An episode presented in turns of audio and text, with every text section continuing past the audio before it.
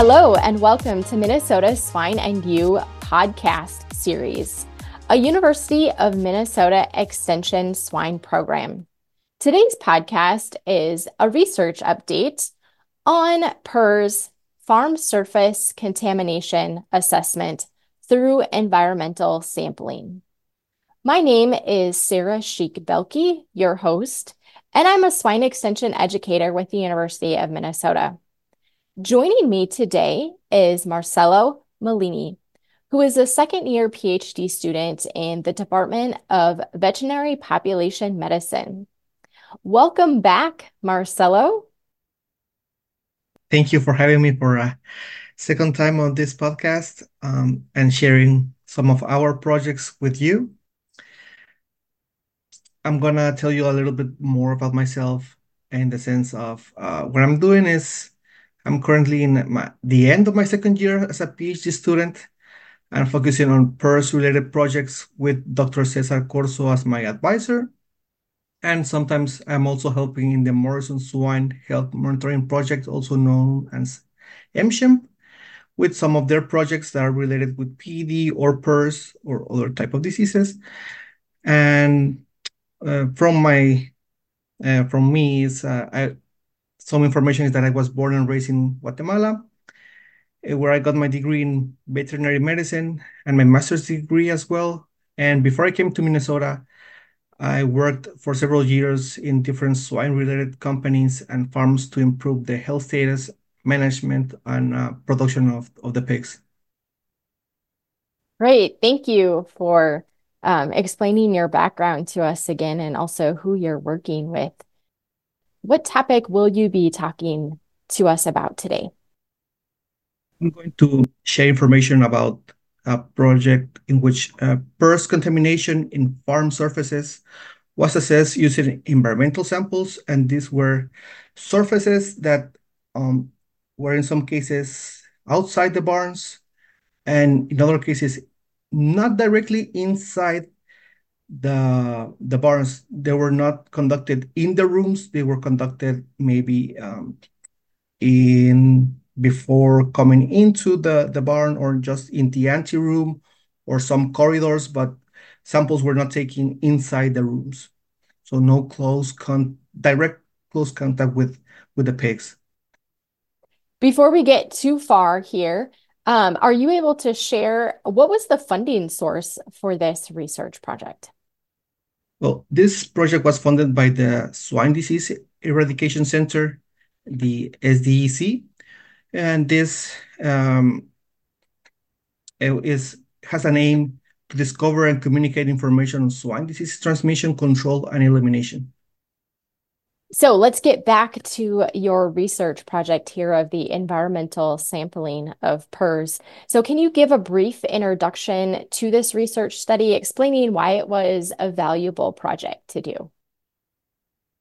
As we know, the porcine reproductive and respiratory syndrome PRRS, uh, this virus, can be transmitted by direct and the indirect route.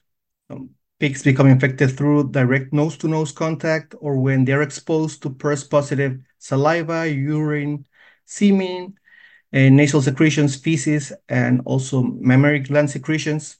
That's from the, again, the direct route.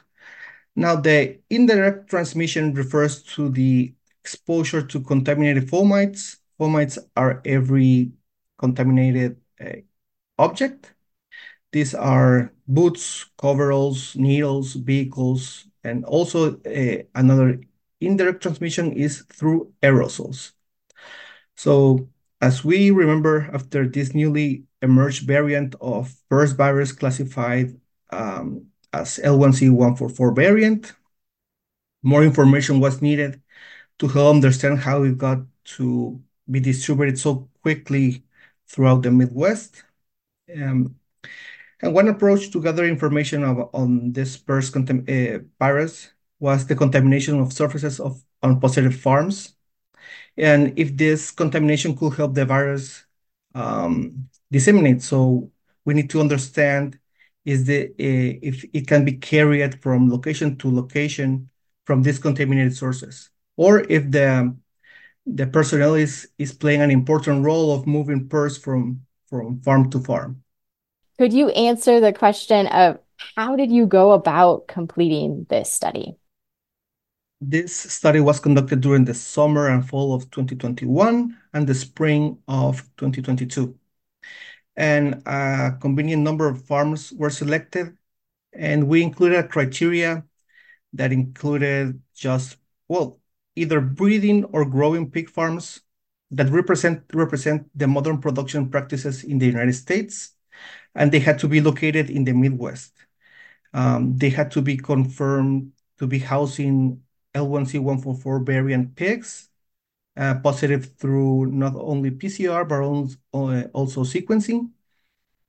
That these farms had to be four to five weeks of post-clinical outbreak. And we also set um, a maximum amount of samples that could be collected from each farm, also a minimum. Um, so from this was from a group of practitioners were asked, okay, which areas do you think are most likely to be at risk of contamination of PRRS? Um, after these areas were defined, we began to use a protocol that is commonly used for influenza, for swine influenza, in which we have um, sterile cloth with uh, putting a resealable bag with 20 milliliters of PVA solution. So we collect that one day before the, the sampling. We have all the bags ready, and then we go to a farm with the list of, of the um, locations, and we be, begin to wipe, um, depending on the surface, it could be uh, one maybe one foot by one foot or a area, or maybe six inches by six inches. It depends on the area or the whole area if it's a, a door handle. So we wiped it with uh, using uh, using gloves. We wipe the area, put the glove back into the bag, squeeze, pour the liquid onto sterile sterile uh, tubes, and then label these tubes. And between, it's very important that in between samples we have to clean uh, our hands and also uh, change gloves just to avoid cross-contamination, and then transport all these uh, samples to the UMN VDL for PCR testing. Um, so some of these areas where, for example, the mortality sled or, or the mortality cards, the ante-room floor, either at the near end and at the entrance of of the area or passing the bench if they had a bench. Um, in some cases, some boots were also sampled, um, door handles, the uh, for the workers, some of the cars, the, the pedals, the steering wheel were also sampled. And additionally, we tried to do particle deposition sampling in which we put we place um, uh, aluminum foil in the four cardinal points of the farm, around maybe 30 feet from each uh, side of the of the barn. We place this aluminum foil, waited for one hour, and then we collected the, the sample from the, the surface of this aluminum foil to see if any uh, viral particles were being placed on top. And this was basically what was done for this study. So then were the samples, or I should say the locations that you took the samples at, were those pretty standardized from site to site? This was, um, they were standardized, but sometimes they were not always available. Um, we tried to, when we got to, for the breeding farms, they were pretty standardized. Mm-hmm. For the nurseries and the grow to finish, some of them did have the ante room with the bench. Some didn't have that. They were just directly, so there's no division. So it's okay. uh, we're gonna assume this is gonna going to be an anteroom, um, and they all they didn't have a corridor for the mortality, or they were using the same doors for taking out the dead. So it's um, we try to standardize, but we have to accommodate the the number of samples according to the specific type of farm that we were visiting. Mm-hmm.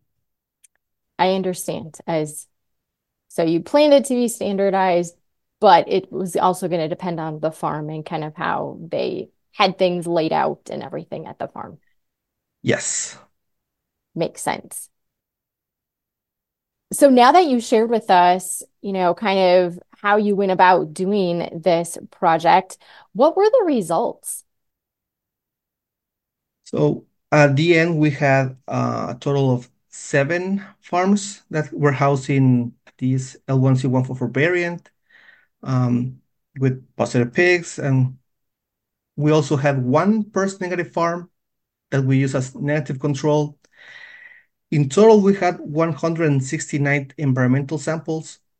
Um, and just six of these seven positive farms, we had at least one surface that was PCR positive. There was one positive farm that no samples had a positive result. Um, and from these positive farms, or these six positive farms, 19 out of 143 samples had um, positive results uh, for PCR in with CT values between 25 to 37, so quite high. Uh, so for, for us, it shows that there's presence of the, the RNA, but uh, this might not be viable. We did also virus isolation in some of the samples, and there was no positive results. So from um, eight of the possible samples that originated from exhaust fan cones, I didn't mention this, but we also sampled exhaust fan cones. So eight of these samples were positive. Um, they were also positive main door, uh, entry doorknobs or doorknobs of the door leading to the mortality disposal corridor, and other positive uh, surfaces were the anti-room floors and the mortality cart and sleds, which these last ones make a little bit more sense because they have a lot of blood in them. Mm. So when we can still find some PRRS because of, of the blood, or that's what I'm assuming. And again, two samples were tested for virus isolation, but none could be grown. So we know that we can detect PRRS, but we don't really know if it's viable or not. It could be, but the just the amount is just too low. So just so I understand, um, when you said that, for example, I think it was 19 out of the 143 samples that tested positive for PRRS, it was that you found the genetic material for PRRS there, but it wasn't necessarily infectious for PRRS. Is that correct? Yeah, that's correct. Yeah, that's completely correct. It's it is there if it's if it has the capacity to be transmitted or infect pigs, we don't exactly know, but we know that it's being shared or being taken out of the of the room into surfaces that it shouldn't be there. Mm-hmm. Um, I mean, just finding the uh, virus in doorknobs, that's that means uh, there is a chance of it being taken not only from the inside of the room, but to other farms as well. Mm-hmm. So, what you're seeing is with this project, yeah, you kind of stopped at just finding the genetic material on those surfaces. It wasn't part of the project to see if that genetic material was viable. Is that correct? We, that we was... tried. It was one of the one of the purposes was also to try to determine if it was viable, but the there's also another I won't say problem, but there there's something to take into account when sampling for in environmental samples is we're gonna have high CT values from the PCR, and these uh, results or uh, the just are not what can be used exactly for virus isolation. For my understanding is for virus isolation, it is needed to have low CT values. One once we have above 25, or we even have some that are 25.4 or 25. Those were not being able to have some virus isolation. So it, it needs to be a higher concentration of, of, of uh, the virus in the surface. So again, we know that there is enough to be detected, but not enough to assess in the state in which is uh, there. Okay, that makes sense. So you found genetic material, but it wasn't high enough concentration to see if it was viable. Virus. Yes. Okay. Thank you for that further explanation. So, based off of your results, uh, what conclusions can be made from this study? Well, again, as um, that the detection of PRRS virus genetic material on surfaces, either on the outer or inner areas of a farm that house houses uh, PRRS um, positive per, uh, pigs. It, it can be possible using targeted surfaces for the sampling and we can also have uh, conclude that this exploratory study provides evidence that biocontainment efforts to prevent the spread of PRRS virus uh, from infected farms needs to be reassessed. Uh, so again, if uh, there are some surfaces that maybe I would not recommend to sample for environmental, and maybe the the type of material or the exposure to some elements just will degrade the, the virus.